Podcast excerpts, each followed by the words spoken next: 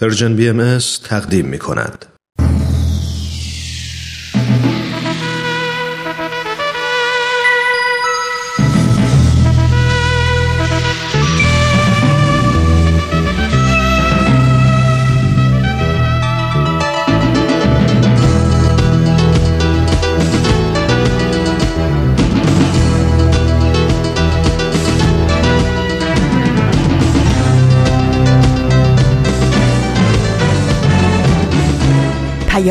دوست.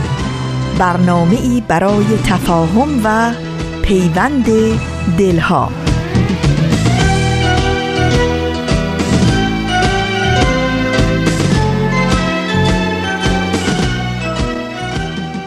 دوستان عزیزم شنوندگان گرامی وقتتون بخیر. به یک قسمت دیگه از مجموعه سهشنبه های نقره رادیو پیام دوست خیلی خیلی خیلی خوش اومدید. امروز 11 تیر ماه 98 دوم جولای 2019 است. تابستون دیگه رسما شروع شده و گرما داره واسه خودش. میتازونه تو نیم کره شمالی و شما ثابت کردید که علا رقم این هوا و این گرما و این مشکلات باز رادیو پیام دوست رو ترک نمی کنید و همچنان شنونده برنامه های اون هستید.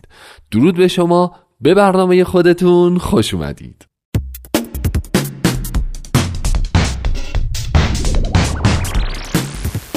دوستان طبق روال هفته های گذشته امروز قسمت دیگه از مجموعه رادمردان جاوید و قسمت دیگه از فصل یک سپر سخن رو به اتفاق خواهیم شنید و در مورد یک نکته بسیار مهم و تاثیرگذار در زندگی هم با همدیگه صحبت خواهیم کرد. مسئله که من به شدت بهش اعتقاد دارم و فکر می‌کنم اگر این ندا نمیپیچید و نمی اومد و تو زندگی من تاثیر نمیگذاشت من امروز اینجا و پای این میکروفون نبودم.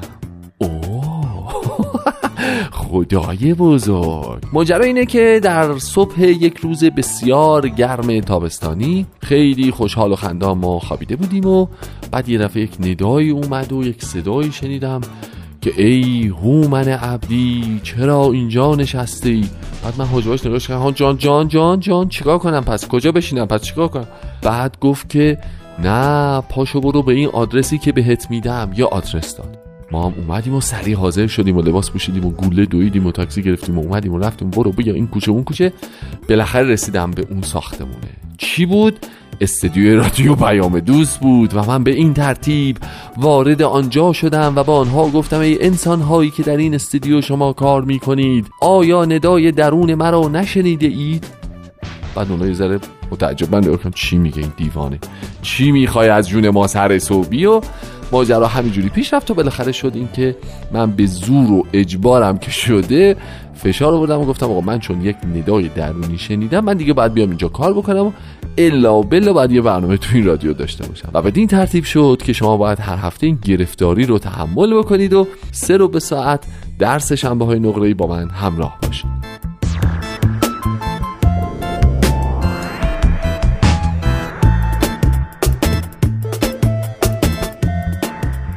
ولی واقعا گاهی وقتا تو زندگی ما یه اتفاقاتی میفته ما بهش میگیم ندای درون یا ندای برون نمی‌دونم. یه چیزی رو میشنویم یه صدایی رو میشنویم یه الهام انگار بهمون میشه. یک چه حس عجیبیه. تقریبا فکر کنم برای همه هم پیش اومده. منتها سوال اینه که اگه ما یک روز زیبای بهاری یا تابستونی یا پاییزی و یا حتی زمستونی یک ندایی رو بشنویم که بهمون بگه که مثلا هومن تو برو گیتار بزن. بزن بزن بزن. و بره اون ندا. ما همه زار و زندگی رو باید تعطیل بکنیم پاشیم بریم گیتار بزنیم. حتی اگر به نواختن گیتار و به موسیقی اساسا علاقه ای نداشته باشم. نتیجهش این میشه که خیلی از آدم های این دنیا الان وجود دارن که دارن یه کارایی می‌کنن که وقتی ازشون سوال می‌کنیم که خب بنده خدا آخه تو رو چه به این گونه اقدامات تو رو چه به این کار تو رو چه به این وضعیت؟ میگه می‌دونی یه ندای درونی بود و من به اون ندا پاسخ مثبت دادم و تو اون مسیر دارم گام برمیدارم. خب عزیز من اون مسیر شاید مسیر اشتباهی باشه. شاید تو اصلا تعبیرت از ندای درونی اشتباه باشه. ما یادش بخیر یه آقا منوچهر داشتیم قدیما من توی پاساژی کار می‌کردم. یا آقا منوچهر اونجا بود خیلی آدم جالبی بود. اساسا یه سری برداشت ها و نگرش های نوین داشت نسبت به یک سری باورهای قدیمی و کهن. بعد اینو با یه حس تنزالودی قاطی می‌کرد خیلی بامزه ارائهش می‌داد. یه روزی دیدیم وسط پاساژ حیرون و پریشون اصلا یه حالیه. بهش گفتیم که آقا منوچهر چی شده؟ گفت نمی‌تونین باور کنید نمی‌تونید باور کنید. بالاخره سراغ من اومد. ما رو میگی؟ یه ذره هاجواش نگاش کردیم که کی سراغت اومد؟ چی سراغت اومد؟ فکر کردیم خدایا شهرداری اومده دارایی اومده. اصلا چی بوده؟ جریان چی بوده؟ بازرسی اومده کسی اومده؟ گفتیم کی سراغت اومد؟ گفت کی نه؟ چی بگو سراغم اومد؟ باز دوباره با همه. چی سراغت اومد؟ گفت ندای درون ندای درون. بعد واسهتون تعریف کنم بهش گفتیم خب بگو الان برامون تعریف کن. اونجا بود. این آقا منوچهر یه چیزایی هم داشت در این حال. یه گیر و گورایی هم داشت. مثلا هر موقع داستان به نقاط هیجان انگیزش می‌رسید می‌گفت نه الان نمی‌تونم همش رو تعریف بکنم. این بخش تیزر اولش رو پخش می‌کرد. این هیجان در ما ایجاد می‌کرد. بعد مثلا میگو به این رادمردان جاوید رو بشنویم تموم که شد برگشتیم اون وقت براتون تعریف می‌کنم. مثلا اینجوری بود. یه شبه آزارهای این مدلی هم از خودش گاهی وقتا بروز می‌داد که همونطوری که ملاحظه می‌کنید من اصلا این اخلاق زشت رو به ارث نبردم اصلا یاد نگرفتم و در زندگی من به کار نمی‌برم. کل داستان رو تعریف می‌کنم. همین الان براتون. متا بعد از رادمردان جاوید. بریم یه قسمت دیگه این برنامه رو بشنویم. باز با هم صحبت می‌کنیم.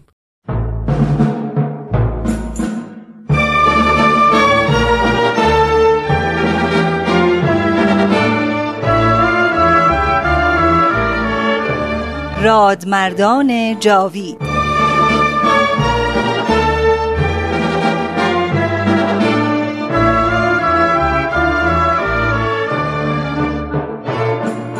و اما در این ظهور ازهر و سلطنت عزما جمعی از علمای راشدین و فضلای کاملین و فقهای بالغین از کأس قرب و وسال مرزوق شدند.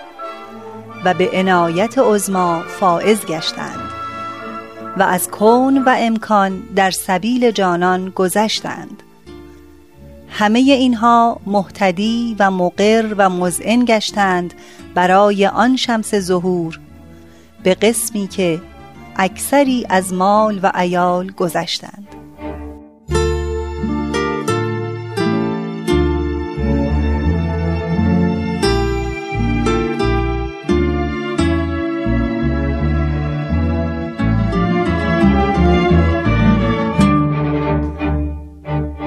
دوستان عزیز درود بر شما. ترانه هستم. امیدوارم هر جا هستید سلامت باشید و فرصتی فراهم کرده باشید تا به برنامه امروز ما توجه کنید. همراهان همیشگی ما در جریان هستند که این برنامه به مرور شرح زندگی و فعالیت‌های رادمردانی می‌پردازه که در زمان خود در علم و دیانت و رهبری مردم در صف مقدم بودند. و پیروان و مقلدین بسیاری داشتند. از این رو هر کدام دارای جاه و مقام و ثروت و مکنت فراوانی بودند.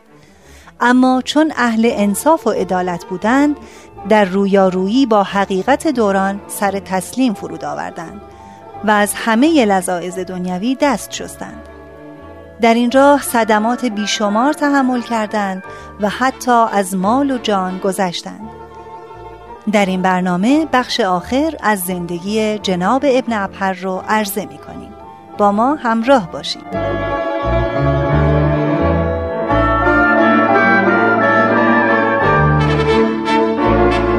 تا اینکه در سال 1308 اوراقی از آزادی خواهان که در آن روزگار پنهانی پخش می‌شد به دست حکومت افتاد. در این اوراق مقام سلطنت تهدید شده بود. دولت به تصور باطل آن که در این امر بهاییان دخالتی دارند جمعی را که به حساب خودشان از رؤسای بهایی بودند دستگیر کرد. از آن جمله جناب علی قبل اکبر جناب امین حاجی ابوالحسن اردکانی و این حقیر. یاران من به دو سال حبس در قزوین و تهران محکوم شدند و من را حدود چهار سال در حبس انبار تهران به قل و زنجیر کشیدند. و به انواع مصائب مبتلا ساختند در طول این چهار سال نامه ها و یادداشت های فراوان به خارج ارسال کردم جناب ابن ابهر روی کاغذهایی مانند بسته‌بندی های قند و چای و شم مطالبی با مداد و به خط مخفی می نوشت و توسط دو بانوی جانفشان که به نام خواهر به دیدار ایشان می‌رفتند به بیرون از زندان میفرستاد. آن یادداشت های کوچک حاکی از صبر و تسلیم و شکر و رضای ایشان در تحمل بلایاست. یکی از افتخارات حیات این بنده آن بود که در زندان تهران مرا به همان زنجیر قرکهری بستند که حضرت با روزگاری برگردن مبارکش تحمل می نمود. به همین سبب آن حضرت این حقیر را همزنجیر خیش خواندند و دلگرمی دادند این گرفتاری ها سبب عزت شماست. مکدر نباشید.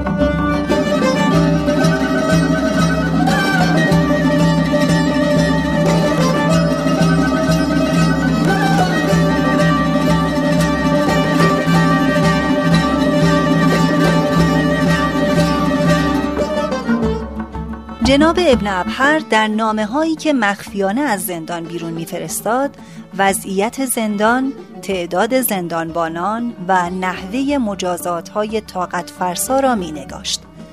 اما برای اینکه دوستانش در بیرون مکدر نشوند تا مدتی از اینکه تازیانه های سختی را تحمل کرده مطلبی ابراز نکرد. علاوه بر آن رسالات و مقالات استدلالی فراوان برای هدایت افراد نوشت و به بیرون فرستاد. مطالب این نامه ها که به زحمت و با مداد نوشته شده بود در خارج از زندان جمع و به صورت کتاب جامع و مختصری چاپ شد تا اینکه در همین ایام واقعه سعود یا در گذشت حضرت بهاءالله در سال 1309 هجری قمری اتفاق افتاد. منیر خانم همسر جناب ابن ابهر چنین حکایت کرده از استماع این خبر دهشت اثر بسیار گریه و زاری کردند و بیتابی و بیقراری. لذا عریضه‌ای به حضور طلعت میساق عرض کردند که چه کنم؟ سرکار آقا حضرت عبدالبها ایشان را تسلی دادند و امر به قرائت قرآن فرمودند. خلاصه در عواست سنه 1312 قمری از زندان تهران آزاد شدم. به اشاره حکومت از ایران خارج شدم. فرصت را مقتنم شمردم و به حضور حضرت عبدالبها شتافتم. به دستور مبارک به سمت اشقابات متوجه شدم و مدتی در آنجا برای تقویت ایمان و حل مسائل بهاییان اقامت کردم. سپس به سمت آذربایجان سفر نمودم. در همین ایام لوحی از حضرت عبدالبها دریافت کردم که میفرمایند شکر کن جمال قدم را که موفق به این خدمت گشتی. و معید به این موهبت عظما که جمیع اوقات را در سبیل حضرت دوست وقف نمودی. نه آسایشی جویی نه آرایشی نه سکونی و نه سروری و نه نعمتی و نه وسعتی. سرگشته دشت و صحرا گشتی و آواره کوه و گمگشته دریا. گاه در اشقابات نرد عشق باختی و گهی در قفقاز با اهل راز دمساز شدی. گهی در تهران اسیر زندان شدی و گهی در آذربایجان آذر به جان هر مشتاقی انداختی. حال توکل به حضرت احدیت نما و چون شعله آتش به خرمن تزلزل و استراب زن. در سال 1315 قمری اولین محفل روحانی تهران تشکیل شد. اجازه بدین درباره محفل روحانی کمی توضیح بدم. محافل روحانی محلی و ملی در نظام اداری بهایی به شکل انتخابی و توسط همه بهاییان 21 سال به بالا تشکیل می شوند.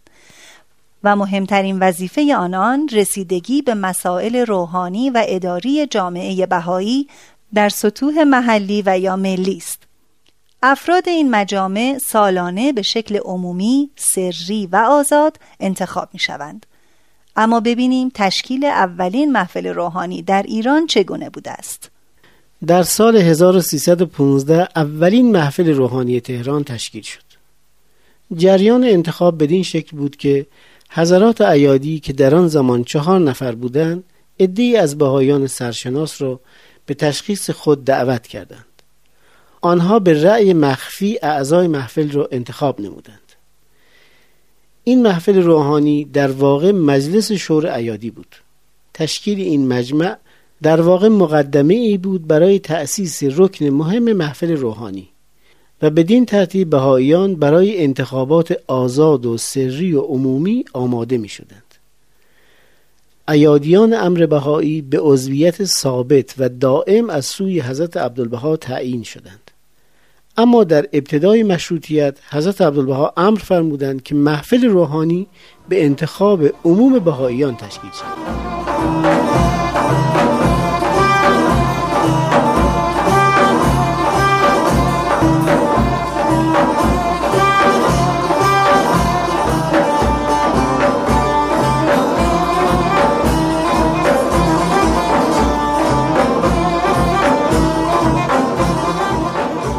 ابن ابهر به اتفاق جنابان حاجی آخوند و ابن استق موفق شدند که در سال 1317 قمری مدرسه تربیت را تأسیس کنند.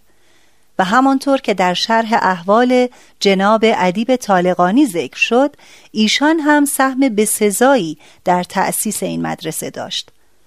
همچنین از تأسیس مدرسه دخترانه تاییدیه دوشیزگان وطن که به همت منیر خانم همسر جناب ابن ابهر صورت گرفت.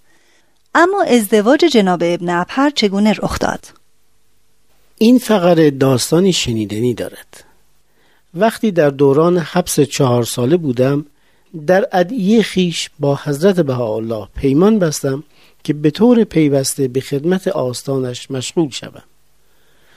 سرکار فائز خانم به حضور حضرت عبدالبها عرض کرد اگر جناب ابن ابهر با دختر جناب حاجی آخوند ازدواج کنند بسیار وصلت مبارکی خواهد شد. حضرت عبدالبها مداوما توسط بهاییان و دامادهایشان پیغام می‌دادند که ابن ابهر باید ایال اختیار کند. من هم هر بار می گفتم من موقعی که در زندان بودم و صعود حضرت بهاءالله به عالم بالا اتفاق افتاد با ایشان عهد کردم که همه اوقات خود را در راه امر مبارکش سپری نمایم. زیرا اگر گرفتار اهل و ایال شوم از عهده این پیمان بر نخواهم آمد. تا اینکه حضرت عبدالبها زمانی که من در حضورشان بودم به این بنده تأکید و تکلیف فرمودند شما باید به تهران بروید و دختر جناب علی اکبر را بگیرید.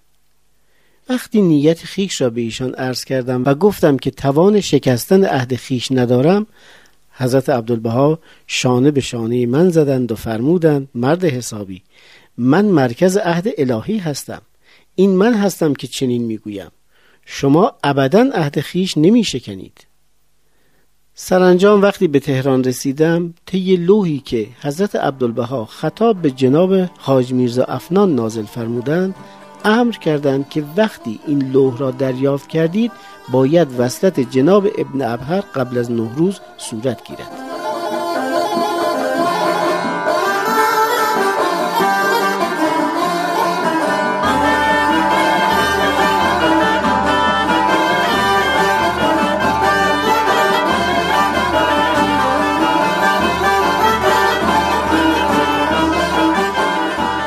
شب اول چله در حالی که برف میبارید بسات عروسی جناب ابن ابهر با منیر خانم گسترده شد. حضرت عبدالبها دویست تومان مرحمت فرمودند و حضرت ورقه اولیا خواهر گرامی آن حضرت یک دست لباس برای منیر خانم هدیه دادند. خطبه عقد را هم جناب صدر و صدور قرائت کرد. دوران زندگی مشترک ایشان 20 سال طول کشید. که سراسر عشق و علاقه و وفا و محبت بود. در خدمات پشتیبان یکدیگر بودند و به موفقیت های بسیاری نائل شدند. از آن جمله از تأسیس مدرسه تربیت تهران که با کمک جناب ابن ابهر صورت گرفت. همچنین همانطور که قبلا ذکر شد تأسیس مدرسه تاییدیه دوشیزگان وطن توسط منیر خانم که مخصوص دختران بود و علاوه بر دختران بهایی دختران رجال و معارف مملکتی نیز در آن مدرسه درس می‌خواندند. منیر خانم همواره در صدد بود تا به اطفال و جوانان خدمت کند و در جهت ارتقاء مقام بانوان بکوشد و همواره مورد تشویق و عنایت حضرت عبدالبها واقع می شد.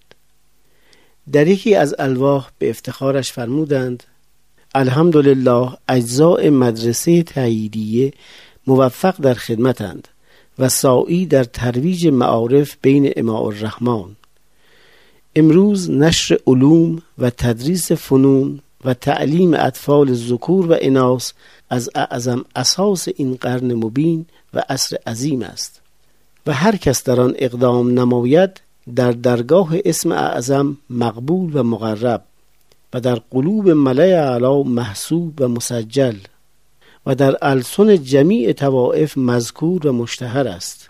خدمتی اعظم از این نه زیرا جهان به علوم و فنون روشن و تابان گردد. میان این دو همسر عالی مقام نامه های بسیار مبادله شده که حاکی از محبت بینهایت و احترام فوقلاده میان آنهاست.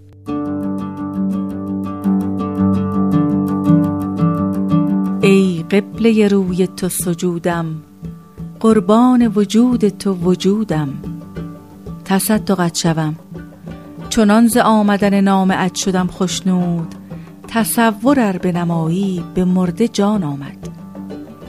خداوند الهی وجود مبارک را به سلامت بدارد تا همه خلقش در شوق و ولوله باشند. دردت به جانم. خرم سبا آنکه تو در وی نظر کنی.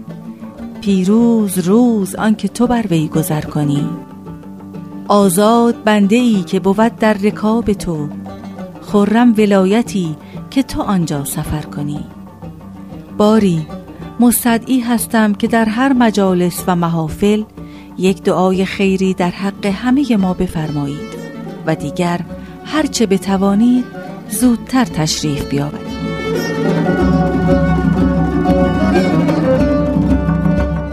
جناب ابن ابهر از پونای هندوستان به همسر گرامی منیر خانم چنین نوشتند.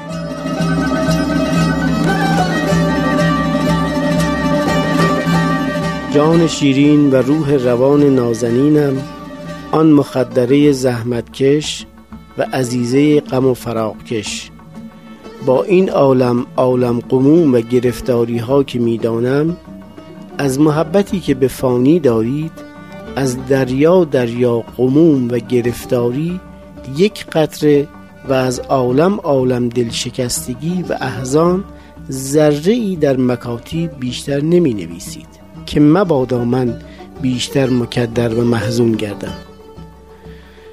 الله امیدوارم شرفیاب شده دیگر به وسال فائز آیم. و شما را از زحمت و مشقت که دارید و مبتلایید مستخلص نمایم.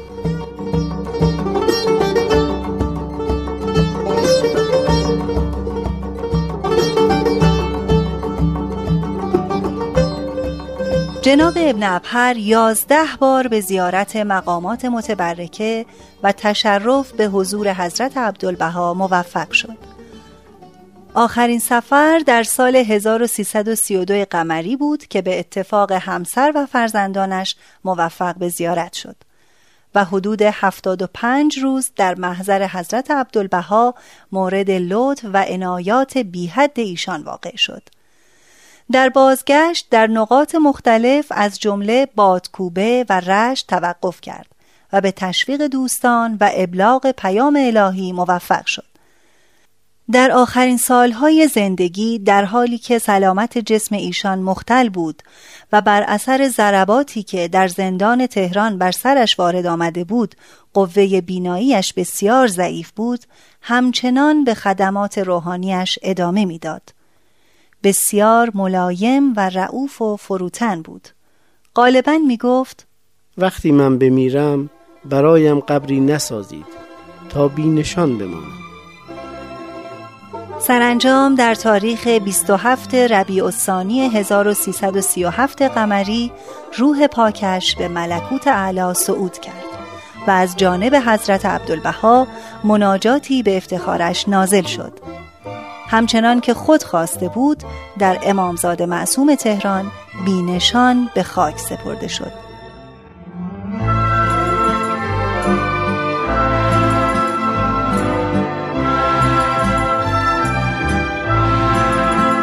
همراهان گرامی به پایان برنامه و نیز پایان سرگذشت جناب ابن ابهر رسیدیم. تا سرگذشت دیگر بدرود.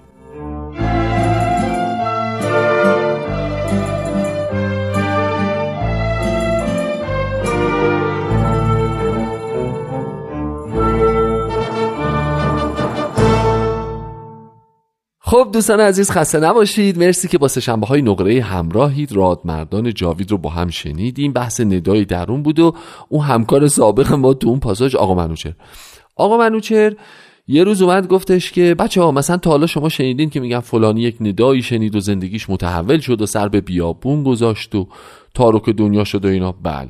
بعد مثلا من بعدها یاد آنتونی افتادم که می‌گفتن که تو مصر در واقع خیلی آدم متمولی بوده. خب چه آزار داری برادر؟ من بگو پولدار. یادم پولداری بوده و وضع مالی خیلی خوبی داشته و پدر مادرش فوت می‌کنن و این میره کلیسا. تو کلیسا یک آیه از انجیل متا رو می‌خونه که بهش میگن تمام دار و ندارت رو رها کن و سراغ من بیا و رستگار میشی. این هم همین کار رو می‌کنه و اصلا برای خودش هسته اولیه رهبانیت مسیحی رو تأسیس می‌کنه. کلی هواخواه پیدا می‌کنه و کلی پیرو و دنبال رو پیدا می‌کنه و زندگیش از این رو به اون رو میشه. یا مثلا شما داستان فرانسیس معروف رو در ایتالیا حتما شنیدید که پسر یه خیاط ثروتمند ایتالیایی بود و خیلی هم بهش خوش میگذشت و خیلی هم دنیای زیبا و جذاب و پر عیش و اشرتی رو تجربه می‌کرد.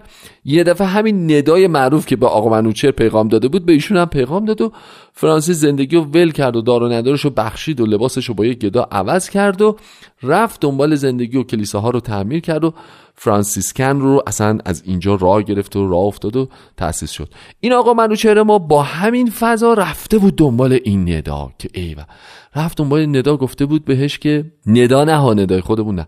اون ندای آسمانی بهش گفته بود که منوچهر زندگی دنیوی رو رها کن همه خرت و پرت رو بده بره بیا آدم شو بیا با ما باش بیا به معنویت برس. منوچر برعکس همه گذشتگان تاریخی خودش اونجا قاطی می‌کنه میگه مرد حسابی ما دنبال یه ندای درونی میگردیم وضع مالیمون رو یه ذره بهتر بکنه. تو اومدی چی داری به ما میگه؟ همین دوزاری هم که داریم بذاریم و عصبانی شده بوده دعوا کرده بود با ندای درونی و برگشته بود اومده بود تو پاساش گاهی وقتا ندای درونی ما یه چیزی میگه که ما یه چیز دیگری فکر می‌کنیم. گاهی وقتا ندای درونی ما یه چیزی میگه که ما یه چیز دیگری در مورد خودمون برداشت می‌کنیم. سوال اینه که آیا واقعا هر چیزی به ذهنمون رسید و هر چیزی رو که شنیدیم در درون خالص خودمون و فکر کردیم این صدای ندایی درونمونه و اون هر چیزی که گفت حتی اگه با بافت و جنس و فکر و تصور و تفکر ما متفاوت بود بعد زار و زندگی و کنار بگذاریم و چشم بسته بدویم دنبال اون صدایی که شنیدیم. به نظر اینجور نمیاد خب بریم یه قطع موسیقی زیبا به اتفاق بشنویم و برگردیم.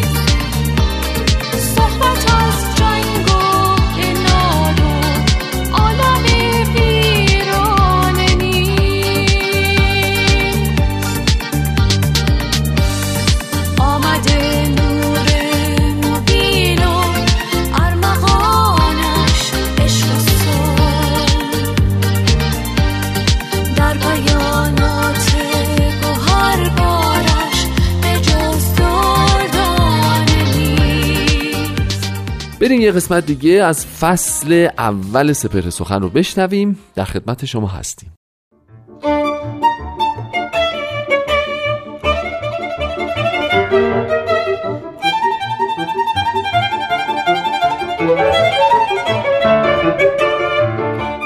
سپهر سخن فصل اول.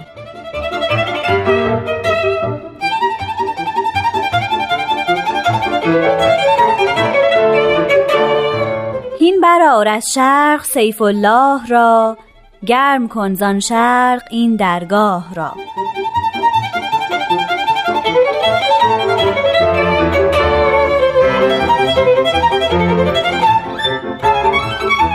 شنوندگان دوست داشتنی رادیو پیام دوست وقت شما به خیر. من نیوشا راد هستم. امروز باز هم در خدمت جناب بهرام فرید هستیم. و ایشون یکی دیگه از بیانات حضرت بهاءالله رو برای ما توضیح میدن. به برنامه سپهر سخن خوش اومدید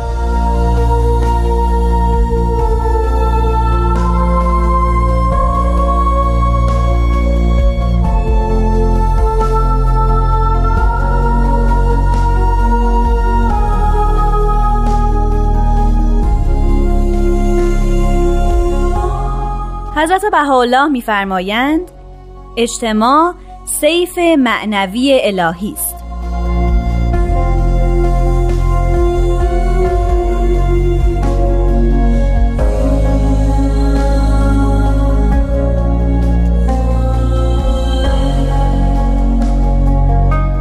بله دوستان محترم و شنوندگان فرهیخته من همونطور که شنیدیم حضرت بهاءالله میفرمایند که اجتماع سیف معنوی الهی است.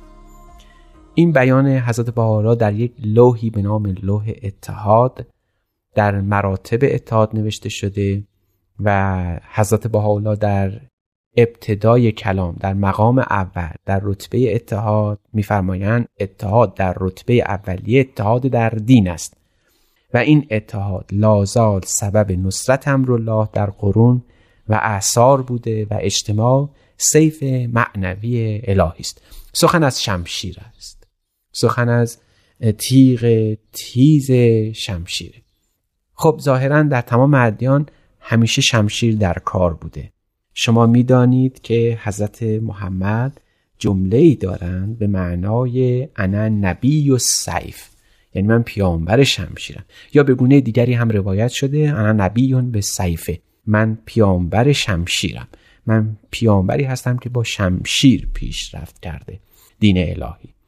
یا گمان مبریم که حضرت مسیح هم دین محبت و الفت اگرچه چنین هست اما حضرت مسیح هم سخن از شمشیر گفته است. در انجیل متا باب ده آیه سی و چار می‌فهمن گمان مبرید که آمده ام تا سلامتی بر زمین بگذارم. نیامدم تا سلامتی بگذارم بلکه شمشیر را زیرا آمده ام تا مرد را از پدر خود دختر را از مادر خیش و عروس را از مادر شوهرش جدا سازم. حتی از مسیح می‌فهمند هر کس که شمشیر ندارد جامه بفروشد و شمشیر بخرد. در انجیل دو بار این کلام خدا آمده است. در تورات هم می‌بینیم که سخن از شمشیر و خونریزی هست. گویا در دیانات باهایی هم سخن از شمشیر رفته است. اما این شمشیر گونه دیگر است. حضرت حالا ظاهرا معنای شمشیر رو گفتند یعنی اجتماع سیف معنوی الهی است. در دین بهایی یکی از اصول معتقدات این است که به هیچ وجه در دین بهایی صحبت از شمشیر و خونریزی و معارضه و مجادله. اینجا باید خدمت شما شنوندگان عزیز عرض بکنم که تمام کسانی که به تاریخ دین توجه داشتن متوجه این حقیقت ازلی بودند که ادیان نیازمند اسباب مادی هستند برای پیشرفت و اطلاعشون. هر موقع دین خواسته جهانگیر بشه حتما نیاز به مسائل مادی یا وسایل مادی بوده. بنابراین شاید یکی از این وسایل مادی حتما شمشیر بوده. شمشیری که همیشه در کار دین به کار افتاد. در زمان حضرت محمد بیش از هر دینی ظاهر بود اما در دینات حضرت مسیح هم وقتی دین مسیحی جهانگیر شد که کنستانتین اون رو دین رسمی امپراتوری روم قرار داد و ما همه با تاریخ تطور دین مسیحی آشنا هستیم.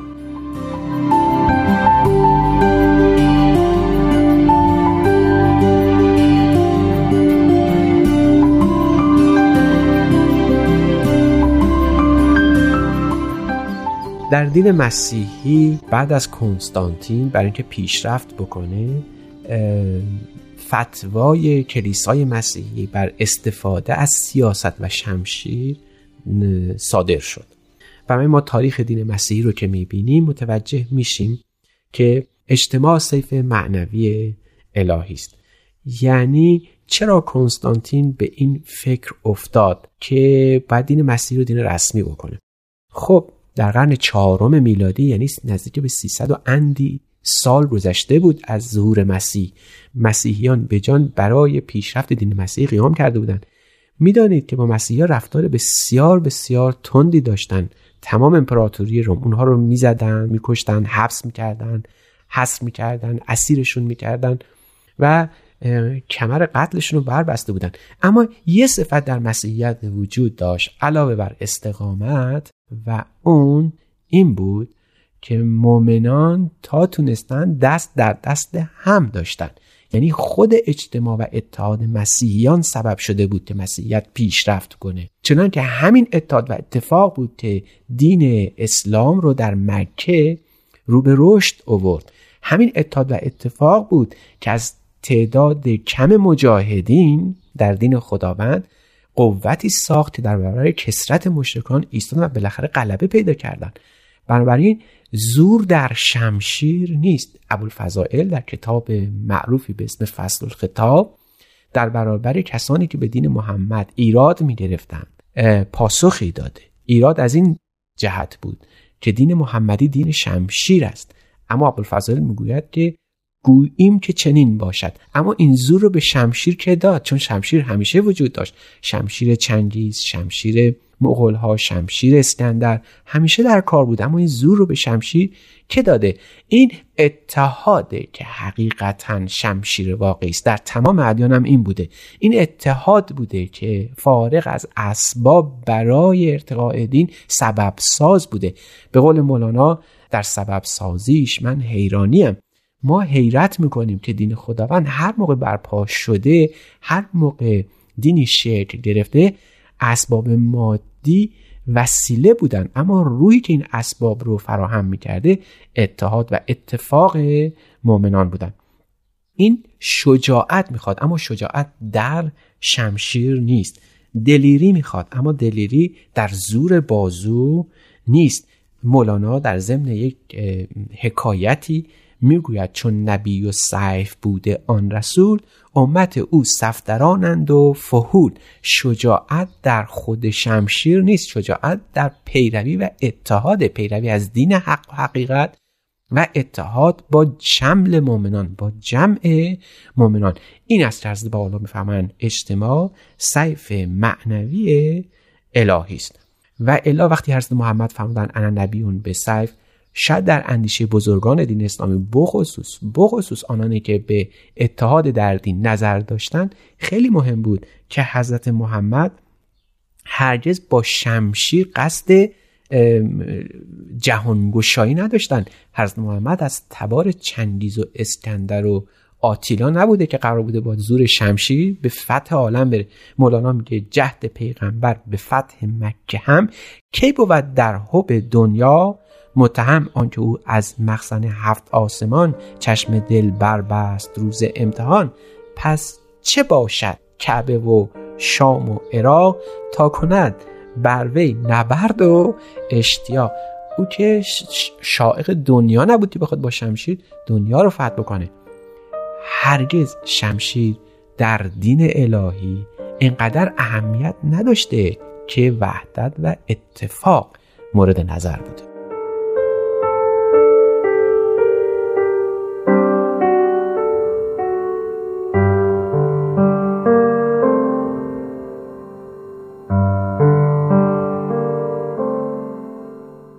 فارسی زبانان دوست داشتنی. مرسی که به سپهر سخن این هفته هم گوش دادین. صحبت های جناب فرید برای این برنامه ناتموم موند. بنابراین ازتون دعوت می‌کنم که در برنامه هفته بعد ادامه این برنامه رو بشنوین. ضمنا اگه یادتون باشه هفته های پیش هم گفتم این فصل اول سپهر سخنه که داره تقدیم شما میشه. ما قرار فصول بعدی سپهر سخن رو هم تهیه کنیم. اما این بار با همکاری شما. لطفا با ما تماس بگیرین و به همون بگین که دوست دارین در فصلهای بعدی سپهر سخن به کدوم یکی از آثار بهایی بپردازیم. شماره ما هست دو صرف یک هفتصد و سه ششصد و هفتاد و یک هشتاد و هشت هشتاد و هشت. من نیوشا رات هستم و به اتفاق استاد بهرام فرید و تهیه کننده این برنامه پارسا فنایان روزگاری خوش براتون آرزو می‌کنم. خدا نگهدار. Thank you.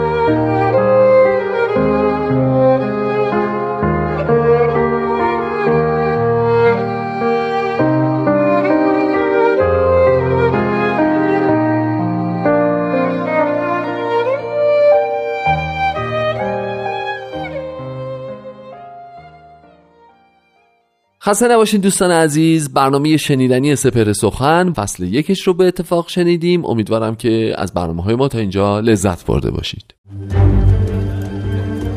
با پیامبری بود انقلابی و زندگی کوتاهش پر حادثه و پر مخاطره بود و ده ها هزار نفر پیرو دوستان خوب و عزیز ما قرار به مناسبت روز شهادت حضرت باب مؤسس آین بابی و مبشر آین بهایی که دهم ژوئیه خواهد بود فیلم سید باب از طریق رسانه Persian BMS پخش بشه و این بار بر روی همه شبکه های اجتماعی این رسانه قرار می‌گیره.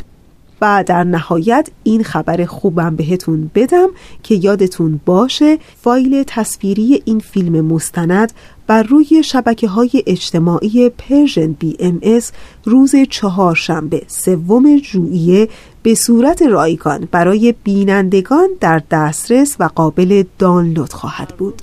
امیدوارم که موفق به تماشای فیلم مستند سید باب بشید و از تماشای این فیلم مستند لذت ببرید کسی با اون نفوذ کلام بین توده های مردم تهدید محسوب شد از نظر سیاسی ظهور یک دین جدید مخل وضع موجود باید ادام شد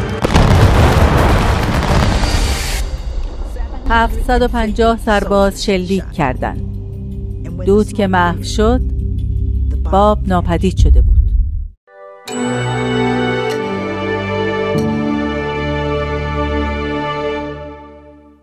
دوستان عزیز فراموش نکنید که این خود ماییم که باید درک بکنیم که چه رسالتی تو این دنیا داریم و چه کاری رو باید انجام بدیم. یک نویسنده خیلی معروفی که کتاب باشگاه ابلهانش یا اتحادیه ابلهانش در سال 1985 در دنیا چاپ شد.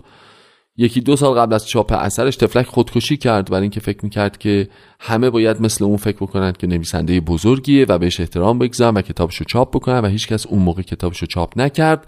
رفت خودشو در عنفوان جوانی کشت. بعد مادرش ناشر پیدا کرد و اون چاپ کرد و جایزه پولیتزر برد و به اوج شهرت و محبوبیت رسید.